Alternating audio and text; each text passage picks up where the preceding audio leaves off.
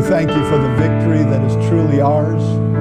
We thank you, Father, that even though the enemy may form weapons against us, they shall not prosper, for the greater one lives within us. And so, Father, tonight as we continue our study, we just pray that by the precious Holy Spirit, you would give us understanding, that you would give us revelation, that we might take these truths and apply them to our lives. And so, Father, we just ask your blessing now upon this time glorious name of Jesus. Amen and amen. You can go ahead and be seated. Praise the Lord. Well, hallelujah.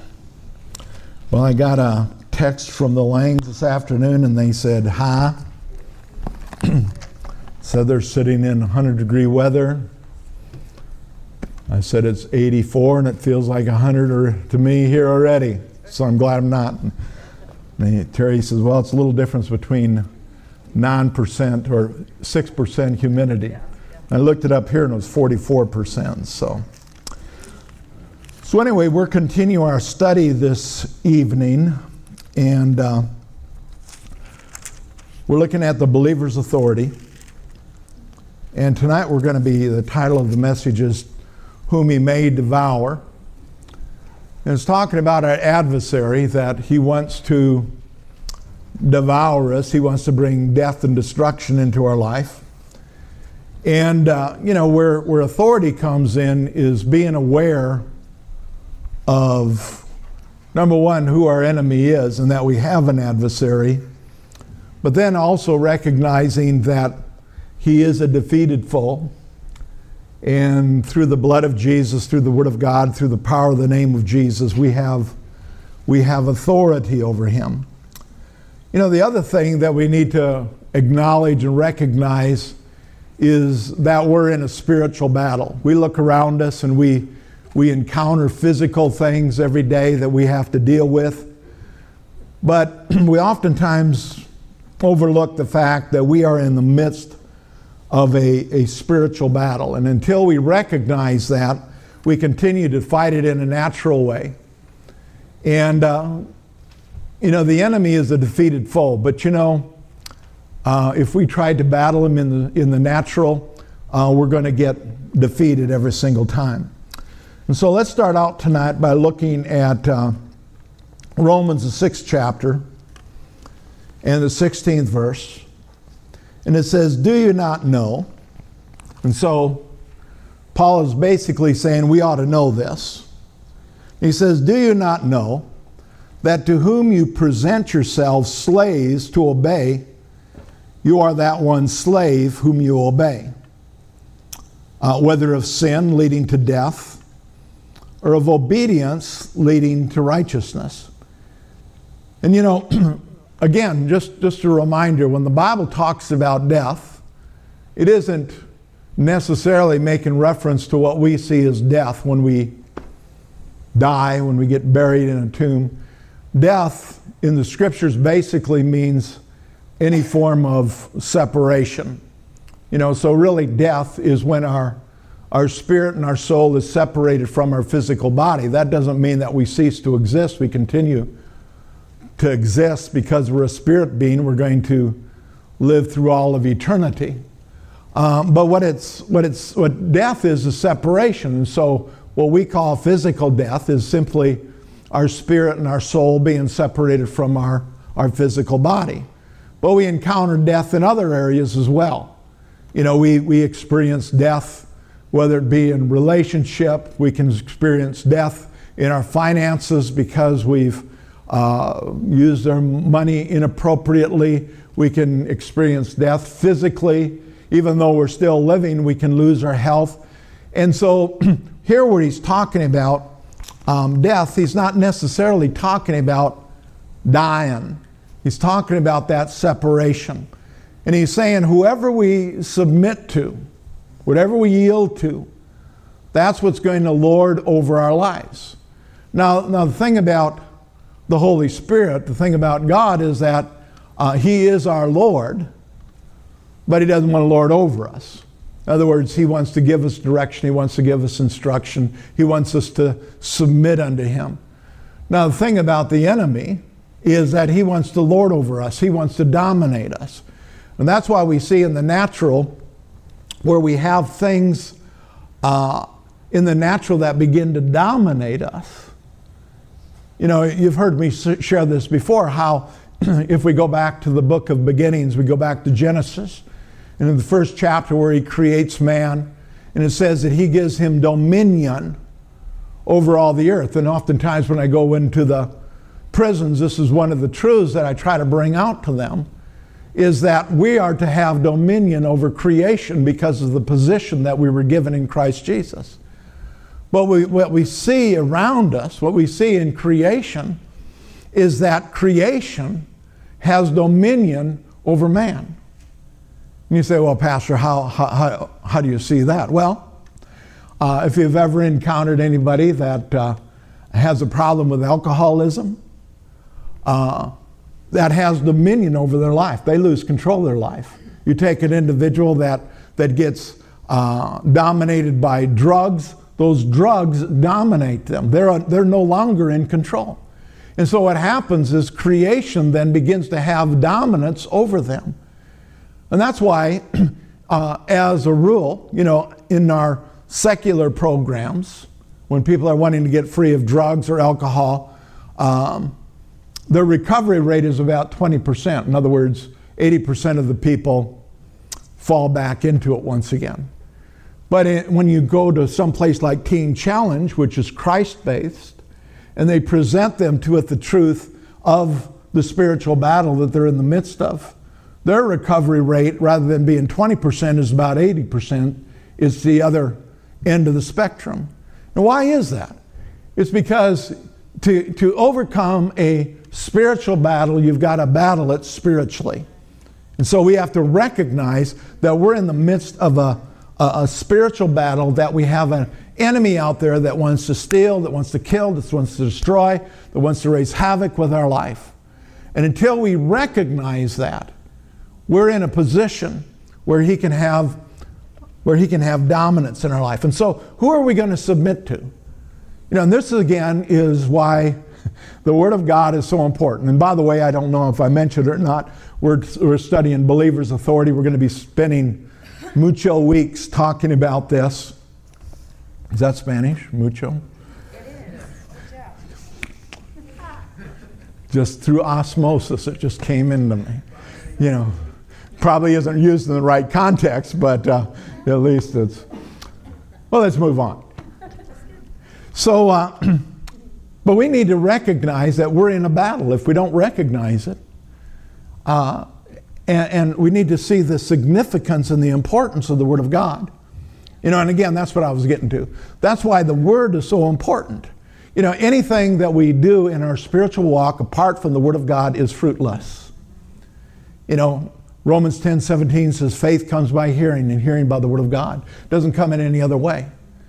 You know, you can, uh, you can, you can pray, you can fast, you can you know, I, I had a friend up in Waupaca, Wisconsin, when we were pastoring up there. he would go on 40 day fasts.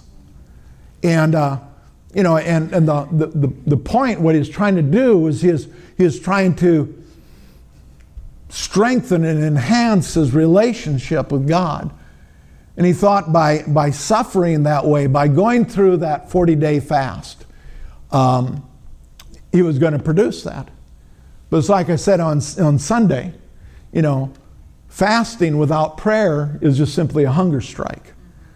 And I think a lot of times that's what we do. We try to make this sacrifice to gain favor with God. But what we've got to understand is we already have favor with God because of what Jesus has already done for us. And until we recognize that, we will spend our life still continually trying to get into that position. And when we begin to recognize that, that's when we begin to submit to Jesus or we submit to the Word of God.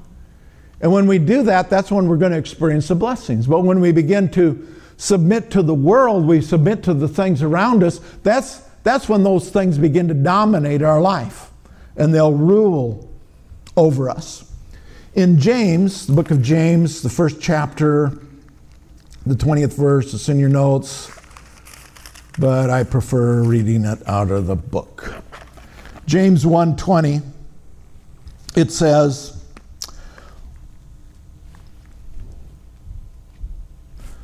James 1:20 For the wrath of man does not produce the righteousness of God. You know, and so in other words, this is kind of going in a different direction. But you know, oftentimes we get angry about stuff. We stuff bothers us in the world. I, I don't know about you. There, there's things that go on around us that just, you know, that's why I don't watch the news very much anymore because I just get, I get the wrath of Schroeder. I want to whoop somebody. And I, I just get so fed up with the stupidity that's in the world. You know, and I, I don't understand it. If they just asked me, I'd get everybody straightened out, you know, just like, like that. But, you know, nobody seems to care about it. But you know what? That wrath doesn't produce the righteousness of God. You know, isn't it interesting? In so much of the church, they think that our God is an angry God. And because he's an angry God, somehow that anger is going to produce righteousness in our lives. But you know what? Anger produces just the opposite of that.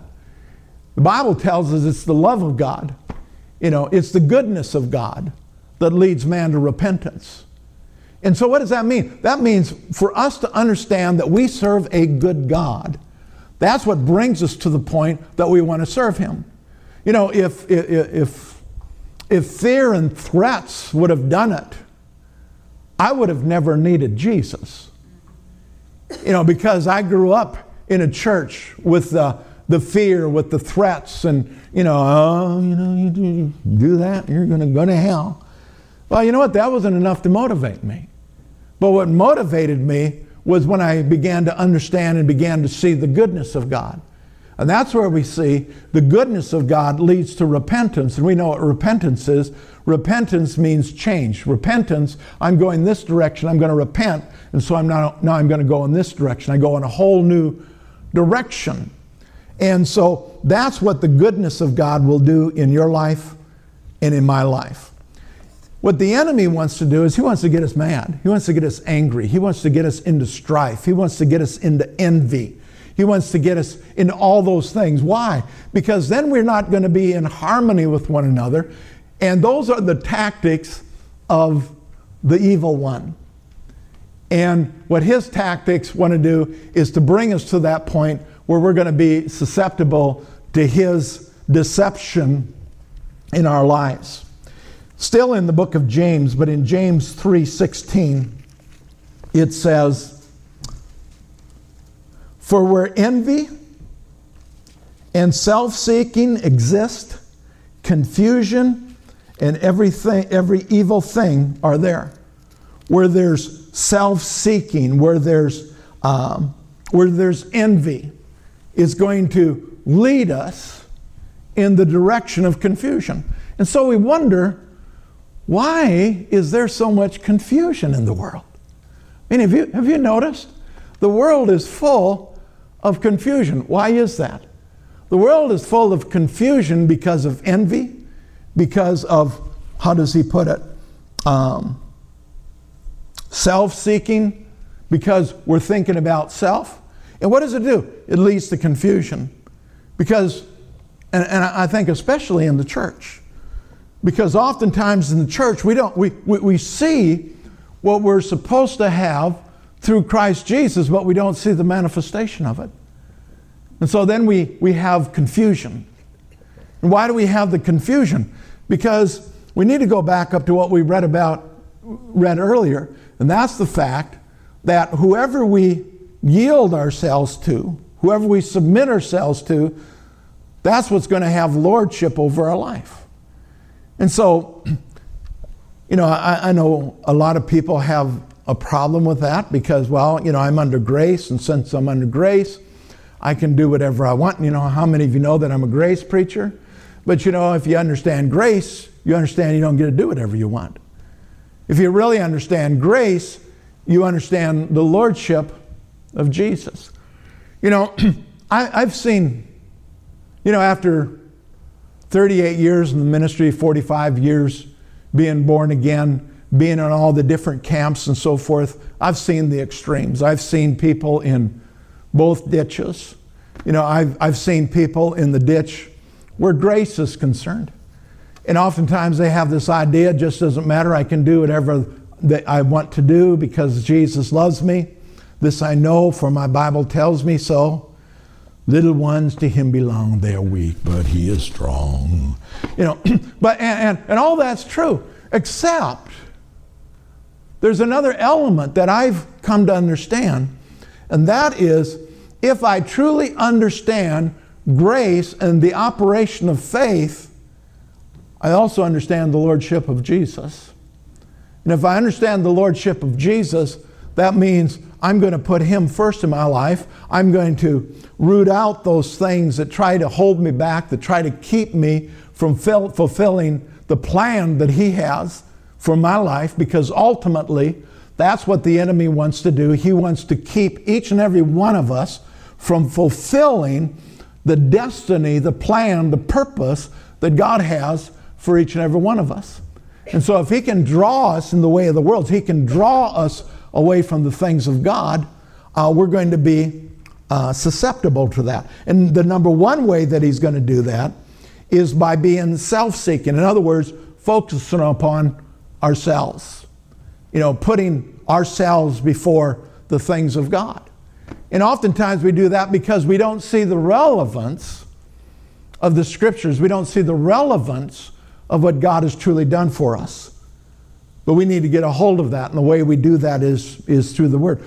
I guess I never did t- finish talking about my, my friend up in Waupaca that was that got into the works. It, everything sounded so spiritual. But you know, in reality, he almost destroyed his health. I mean, I think to this day he has uh, digestive problems and so forth, and it goes back to the fact that he, he abused his body. You know, guess what? God is not going to ask us to abuse our bodies. I like what Brother Hagin says. Of course, I like to eat, so I would naturally like what Brother Hagin had to say more. You know, but Brother Hagin says, whenever I've prayed and fasted for anything, it's never taken me more than three days to get the answer. Why are we praying and fasting for something? You know, I think oftentimes we're doing that trying to move God. You ain't going to move God. he's too big. And number one, he's already done everything that he's going to do. So, what's the point of prayer and fasting? Prayer and fasting is me getting myself into a position where I can hear what God has to say. What Brother Hagin says is when I would do that, when I would, I would determine that I'm going to sacrifice food for a period of time and so that I can hear from God and I'm going to spend time in prayer and in study of the Word, he says it never took more than three days for me to get the answer. Because ultimately, that's what we're supposed to be seeking. We're, so, we're supposed to be seeking His will. But again, that's where I think oftentimes confusion has come in because people have had the idea that the purpose of prayer and fasting is for us to get God to do what we want Him to do. That's totally wrong. I, I shared the scripture on Sunday about the man that, that uh, brought his son to Jesus, and his disciples weren't able to cast the devil out of him. He had, he had a spirit of epilepsy, and uh, they weren't able to do it, and so they, the man brought him to Jesus.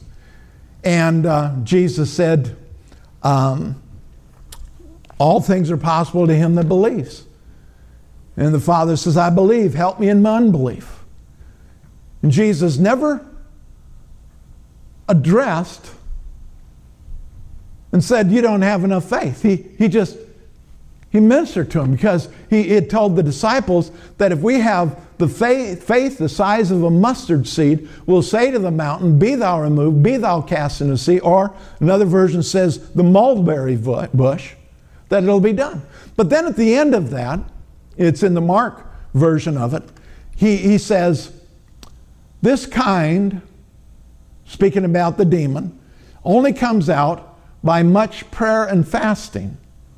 And so, a lot of people, what they've interpreted that to say is that there's, we're, we're getting into demons again tonight, aren't we? You know, but anyway, you know, but they have, they've interpreted to say that they're special demons, that the only way that you can get them out is by spending time in prayer and fasting so that you can overpower that demon to cast it out. That's not what he was saying at all. He was saying for us to be in a position where we can bring deliverance in the lives of individuals, we need to be living a life of prayer and fasting. He said much prayer and fasting. That means it wasn't just one time, it was a lifestyle. It was, and, and you know, fasting can just be setting aside a time that we devote to hear from God. And we'll hear from Him. But it's prayer and fasting. In other words, we're to be in a position where we're able to hear from Him. And uh, if we're willing, excuse me. hate microphones. But we'll be in a position to be able to do that. Second Corinthians, the second chapter, and the 15th verse. Second Corinthians 2 5. For we are to God the fragrance of Christ among those who are being saved. you have a aroma about you. It says, For we are the fragrance of God, are, are of God the fragrance of Christ among those who are being saved and among those who are perishing. To the ones who are uh, the aroma of death leading to death. In other words, we, we have a we have a certain smell about us. If we're in Christ, we have that smell of the anointing. It's not with your physical nostrils, Sean. But we have a we have a fragrance about us. And that's why, you know, you can you can go into a certain environment and the people don't even know you. Uh, but there's something about you that they don't like. And a lot of times what that is is they don't even know what it is. And, you know, they wouldn't attribute it to a smell. And smell, smell probably isn't the correct thing. But they sense something. And what they sense is the Spirit of God. That's why oftentimes, you know, you can be running into individuals and you can just think, there's something about that person. There's something different about that person. And then later on, you find out that they're, they're a born again Christian and they're they, they believe like you do. You have like precious faith. And there, there's just a draw there. Well, that's what he's talking about there as far as there being an aroma. It's, it's dealing more with our attitudes, um, the words, our actions. And you see, as, as believers, this is a thing that we have to see if we're going to be effective. If we're going to walk in the authority that truly belongs to us, is, well, B under Roman numeral 2 there. It says, Your thoughts, your attitudes, your words, your actions are either released through the, really, either releases the power of God in your life or they're releasing the power of the devil. And that's why, you know, there has to be some, there has to be some harmony in our lives. In other words, what we think is going to be an indicator of what we, what we, what we, what we say what we say is going to be an indicator of our actions. You know, what do, what do people see? Do they see consistency in our life? Do they, do they hear and, and see the same things with us? Or do we, uh, do we have a great talk but a horrible walk? There needs to be a consistency between the two of them. And so what happens is where that consistency comes in, it determines which direction we're flowing, which way we're following, who are we following? Are we following the things of God? Are we following the ways of the world? God is good, and He's doing everything He can to save, bless, heal, and prosper us. But we do have an enemy who's going, to, going about seeking whom He may devour. And you see, that's where that's where it's so important that we know who our God is. You know, because there's so many attributes that's, that God is credited with that has nothing to do with God. You know, we, we, we have our insurance policies, and your, your insurance, uh, it, will cover this, this, this, this, this, but it won't cover this, this, this, and other acts of God.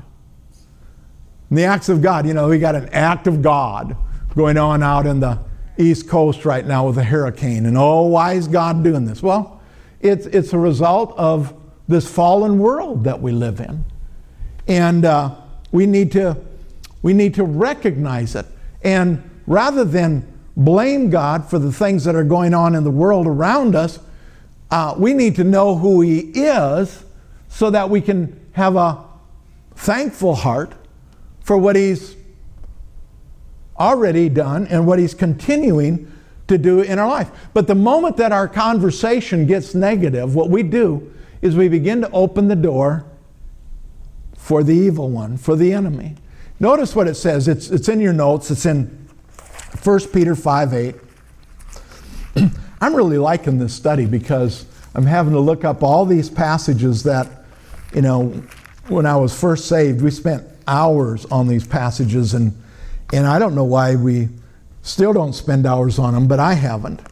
And it says in, in 1 Peter 5 8, it says, Be sober. In other words, be serious about this. Be vigilant. You know, and, and so uh, vigilant applies that we need to be on guard and ready. Be sober, be vigilant, because your adversary, the devil, walks about like a roaring lion, seeking whom he may devour. Notice what it says seeking whom he may devour. That means he doesn't have authority to just come into our life and raise havoc. We, we give him, in a sense, we give him permission to do though, to do so, seeking whom he may devour. He's going around looking for somebody to devour. And you know, it's always so interesting. I, I brought this up Monday night up at Fort Dodge again. Um, whenever we get into this sort of thing, people always bring up Job. Oh, poor Job. See what God did to Job. Well, I just wish people that would bring up Job would actually read Job. Because what they would find out is that Satan went before God and got permission. Satan thought Job had a hedge of protection round about him. He didn't even realize that it was gone. It wasn't God that brought destruction into his life, Satan did. And the only thing that saved God, uh, Job was the fact that, that God said, You can't take his life. And the other part of it is that people fail to see is depending on the scholar that you read after, the entire book of Job took between six and nine months. That's the entire, you know, not the very end because he ended up with uh, seven times more cattle, sheep, children, everything. He ended up with seven times more than he'd ever had at the beginning. You know, that's where a lot of times people get the idea that when the enemy steals from you, he's got to return to you sevenfold because that's what he did with, with Job. Uh, I don't know there's enough scripture to uh, totally stake your whole existence on that, but sounds good to me. Praise the Lord. You know, so it, it, it but God is not the destroyer, it's the enemy. And so he says, be sober, be vigilant, because your adversary, you know, if you're going to be in a fight, you've got to realize you're going to be in a fight. You've got to understand that you have an adversary.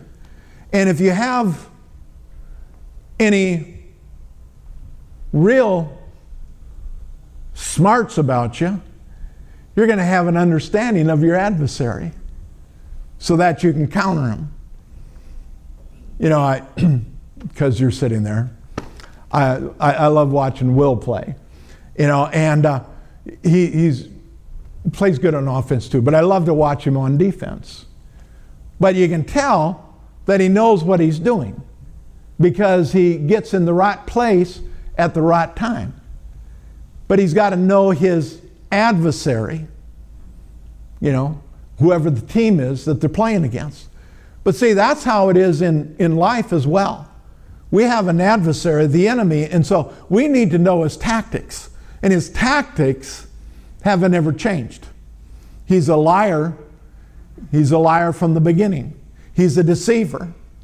He wants to uh, give us a false front. He, he, he wants to give you the appearance of one thing to draw us away from putting our trust and confidence in God. He, he, we've been talking about it a little bit that, that he wants to get us into that area of, of unbelief. You know, and that, that's his number one tactic. That's what he that's what he did with Adam and Eve in the garden. He said to Eve, Did God really say? Did he really say this? And that's what he, you know, is the Bible really true? Can you really trust the Bible? Can you really trust God? Well, the answer is a resounding yes, amen. We can. Because he's not a man that he should lie. And so, if there's one part that he's spoken to us that is not true, then we have a reason to be concerned.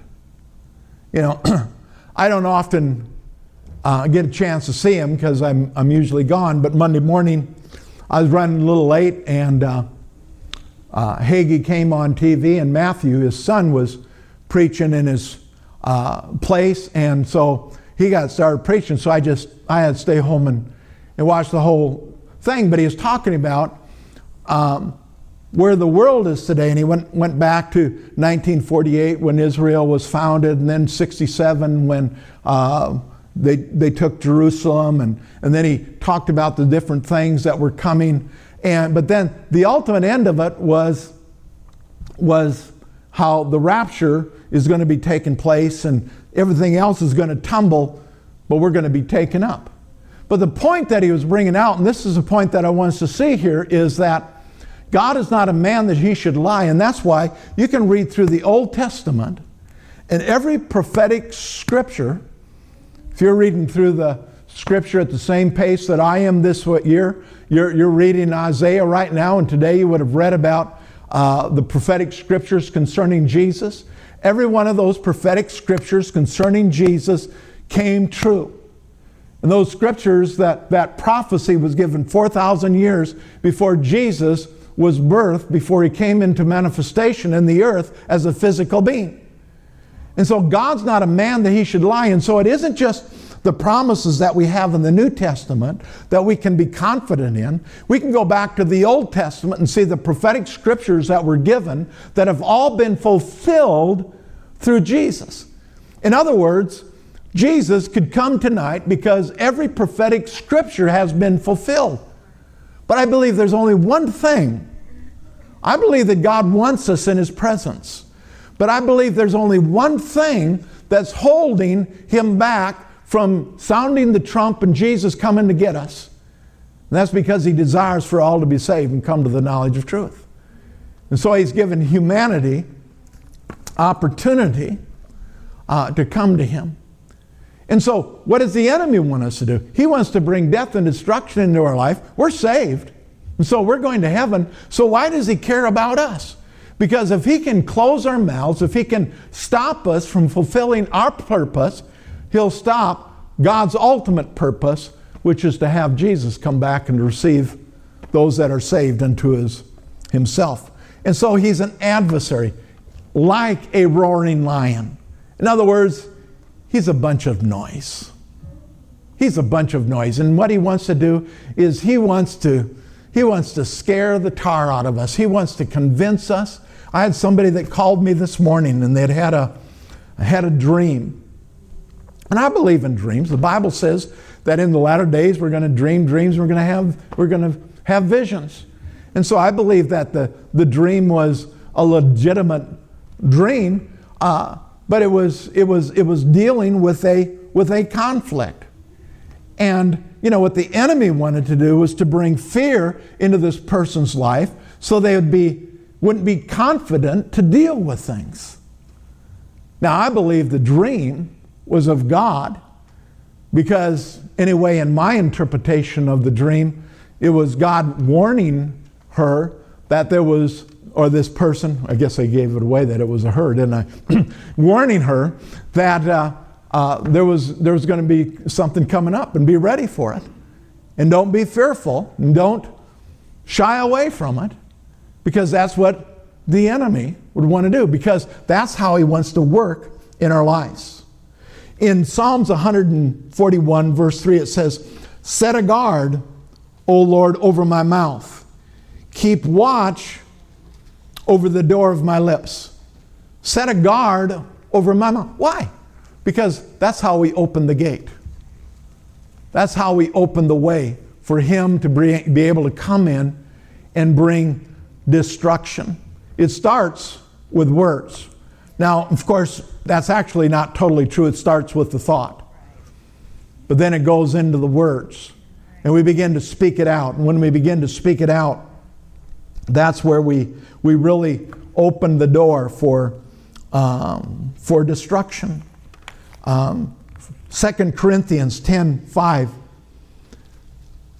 Cast down arguments In every high thing that exalts itself against the knowledge of God, bringing every thought captive into the obedience of Christ. I always felt that this scripture was written for melancholies, you know, because that's the biggest issue that I have in my life as a melancholy is taking thought captive, you know, because your mind just never shuts off.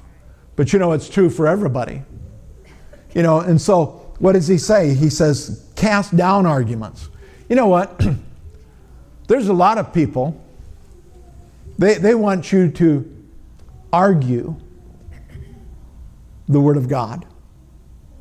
I, I refuse to do it. Right. You know, I've, I've, had people that want to debate me on something. I, I won't do it. You know, what, what, what's the point? You know, I did a study one time. Well, I didn't do the study. I read a, a study in my psychology magazine, and they were talking about that when a person uh, gets into the gets into an argumentative mode, when you begin to argue with somebody, there's I, th- I think it's called endorphins or something like that that are released in the brain. And, and they said, you know, you're arguing with somebody, and it's just like everything's going right over their head. They're not hearing a thing you're saying. You know why that is? Because they're not hearing a thing that you're saying. And see, that's what people want to do with the Word of God. They want to argue. Why? There, there's nothing to argue about. It's either true or it's not. Right. And so there's no point in arguing about the Word of God. If somebody wants to accept it, praise the Lord. If they don't want to accept it, continue to pray for them and send them Scripture. Because that's the only thing that's going to change their life. But debating the Word of God, how do you debate truth? How do you debate truth? I can understand debating politics because both sides are idiots most of the time. But to debate the Word of God, how do we debate the Word of God? It's truth. And so we can't debate the Word of God. All we can do is get in agreement with the Word of God. And that's where the victory lies.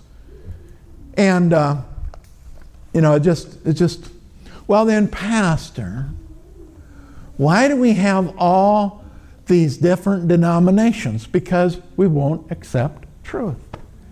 We can sit down and we can talk truth, and we may have a different view of the truth, but ultimately it should all it should all come back together. You know, over the last 36 years that I've been here, I've uh, I've had wonderful fellowship with some of the pastors from other churches, and. Uh, some of them would probably shock you. But it, it was because we were able to find a place of agreement. If we could find nothing else, if we could gr- agree upon Jesus Christ and He crucified, that the of the agree on the inerrant Word of God, that it is unchanging, you know, that we must be born again because some of this stuff is pretty basic. But you know what? You can fellowship on basic. You know, um, had a Baptist pastor, we had wonderful fellowship together. But I just never talked about the baptism of the Holy Ghost with the manifestation of tongues. But you know what? We had great fellowship. Had a Catholic priest, had wonderful fellowship with him. We'd talk about the born again experience. He was born again, believed in Jesus Christ as his Lord and Savior. There was a whole lot of other stuff we didn't talk about. You know, but we were able to have fellowship with one another. But you know, Sunday I talked about the importance, though, of like precious faith that you be surrounded with individuals that believe like you do, so that when the time of crisis comes, you have somebody to lean upon, somebody that can build you up. Because, you know, like I, I said on Sunday, I thank God for Jesus. And I have a relationship with Him. But, you know, sometimes I need a hug from a human being. Sometimes I need an encouraging word from a person that's sucking air just like I am to encourage one another. And so we need that. And so we the, the depth that we find is going to be based on the word. So then getting back to 2 Corinthians again, 10, 5, cast down arguments. now, most of these arguments are in your mind. Most of these arguments are in your mind. The, it's that thought, well, is it really true? You know, can that really happen? I mean, I, I, remember when I was first saved. You know, when you're when you're saved, your spirit man is born again. You know, the Bible says, according to Romans 12, 2, that you got to renew your mind by the Word of God, the way you think about things. And the flesh, you got to crucify the flesh. You got to say no to the flesh because the flesh will always want to do what the flesh always done. But you know what? My mind wanted to think on what it had always thought on. And so, in order for me to renew my mind, there were all kinds of arguments that would come against me that I had to cast down. You know, when I lived in Ankeny, Iowa, this before I was in the ministry or anything, we were just part of a Bible study down there, and I was considered for some reason an elder in this Bible study, and there was this most of you have heard this story, but there was this little girl um, that fell on the playground and uh, she was in a coma. And she was put in the hospital. And, and just prior to this, uh, my father in law, who had been, we had been praying for, you know, he, he had prostate cancer and he went into remission once and then it came back upon him. And uh, Harold had gone home to be with the Lord. And I know that he was home with the Lord because I had the privilege of leading him to Jesus. Even though he was a pillar in the church. Of course, you know what a pillar is, don't you? It's something that's cold and hard. Praise the Lord. Thank you, Jesus.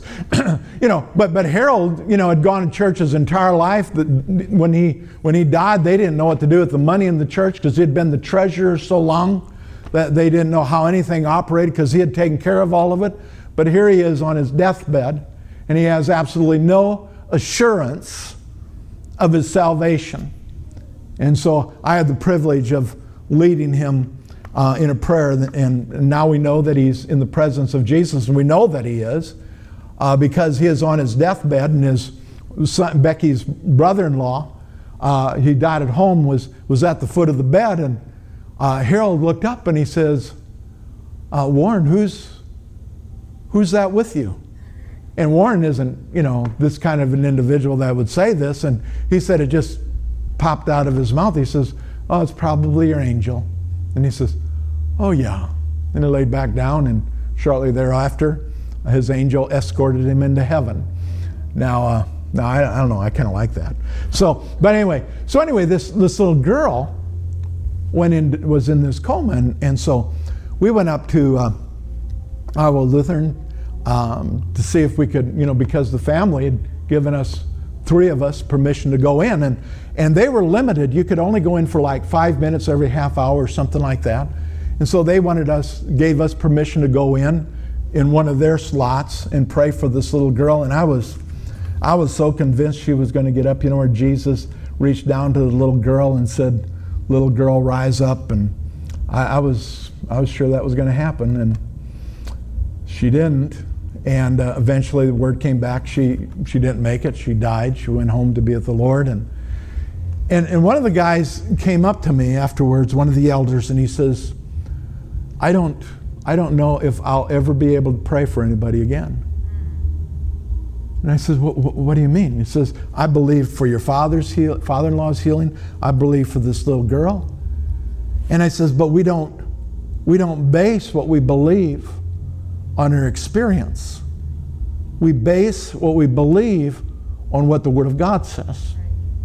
And so, if everybody that we pray, and by the way, if Jesus tarries, everybody that we pray for for healing is eventually going to die.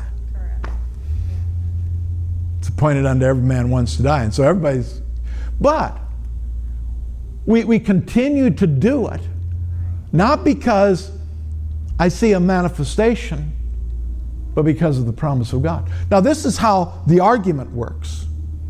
When we were up in Waupaca, Wisconsin, uh, pastoring up there, there was uh, another Pentecostal church. We would, we would do a lot of meetings with them and so forth. And, and we were at uh, their church for a meeting, and there was this lady, she had MS that was in that church. And uh, eh, they, they, they literally had to bring her in, a, in an ambulance because she wasn't able to sit up or anything at this point any longer. And they would bring, and, and I knew the woman, she's a wonderful lady. And there were people in that church that their argument against healing was that if God would heal anybody, he would have healed this woman. Well, um, I don't know why she wasn't healed, but she wasn't. But there's one thing I know that's by the stripes of Jesus, we've been healed. And it isn't based on experience. Now, we can, I, have I've shared the negative.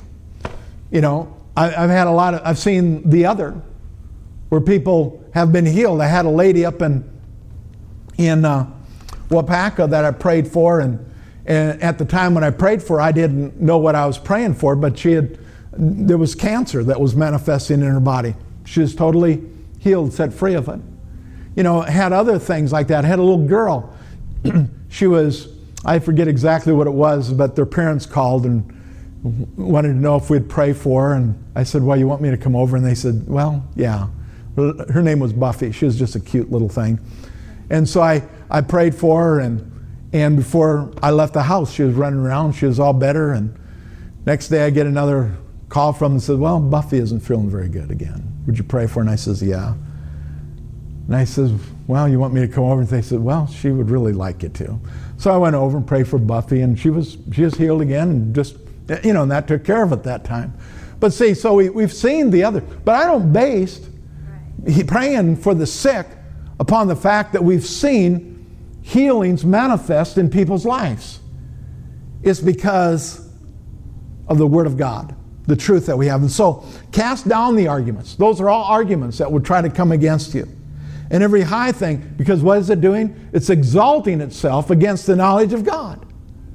And so, in other words, we've got to have a knowledge of God because the enemy is going to try to exalt himself against it going to try to say that he's higher, he knows more, and we've got to be willing to put that down. It says, bring every thought into captivity. Let me tell you something, it's difficult to do. When you're in a time of crisis and somebody is, is not looking so good, it's, it's difficult. And you've got to cast down those arguments. You've got to not allow the enemy to exalt anything against the knowledge of God. You've got to bring every one of those thoughts captive. Because let me tell you something, you may think that you're in a weird situation because you're the only one that has to deal with those thoughts. Let me tell you something, everybody does. Everybody does. And so we have to be willing uh, to cast them down. But also, that's why we've got to Faith comes by hearing and hearing by the word of God, Romans 10 17. And that's in the, it's in the continuous present tense. And the reason that it's in the continuous present tense is because we've got to constantly hear the Word of God. Because if we don't, doubt and unbelief will start to rise up and it'll begin to come against us. You know, doubt and unbelief, let's just address this while we're at it. Doubt and unbelief are not the same. Two words are used because they have two different effects in our life. Doubt is a result of a lack of knowledge, a lack of information. Well, you know, by the stripes of Jesus, you've been healed. Well, I doubt that. It's because you haven't studied out the Word to see how Jesus' life, uh, his ministry, was healing the sick, casting out devils. And he said to you and I, just prior to his exit, that we would go and we'd do the same thing, that we were to lay hands on the sick and see them recover that we were to cast out devils. And, and so it's a lack of, of information. Unbelief, to me, unbelief is worse because unbelief is making a choice. Unbelief is choosing not to believe. And every one of us have probably encountered that with somebody when we've shared the gospel with them. At the end, we ask if they want to uh, prayer, pray and receive Jesus as their Lord and Savior, and they say, No, I don't think that's for me. What, are they, what is that? That's unbelief. They're saying, That doesn't apply to me. Yeah, it does. They choose not to believe that it applies to them because the Word of God has been presented to them. And so we need to take control. In Galatians, there, um, you can read that later for yourself.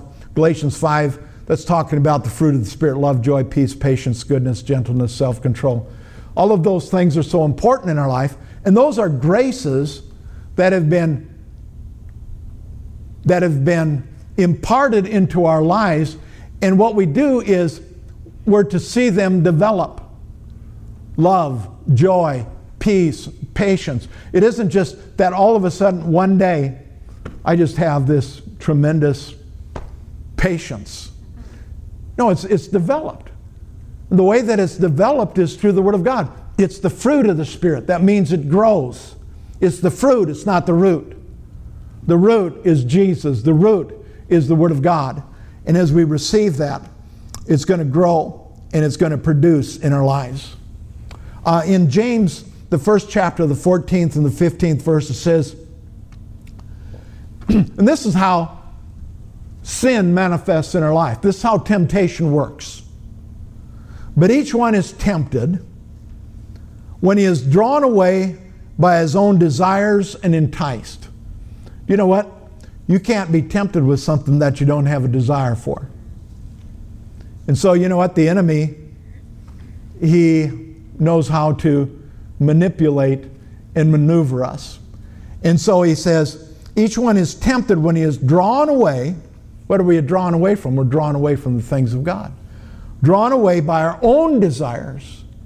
We oftentimes want to blame everybody else, but the desire has to be within, within me. And that desire is generally created by what I've heard and by what I've seen. And that's why the Bible tells us that we need to guard our, our ear gate and our eye gates.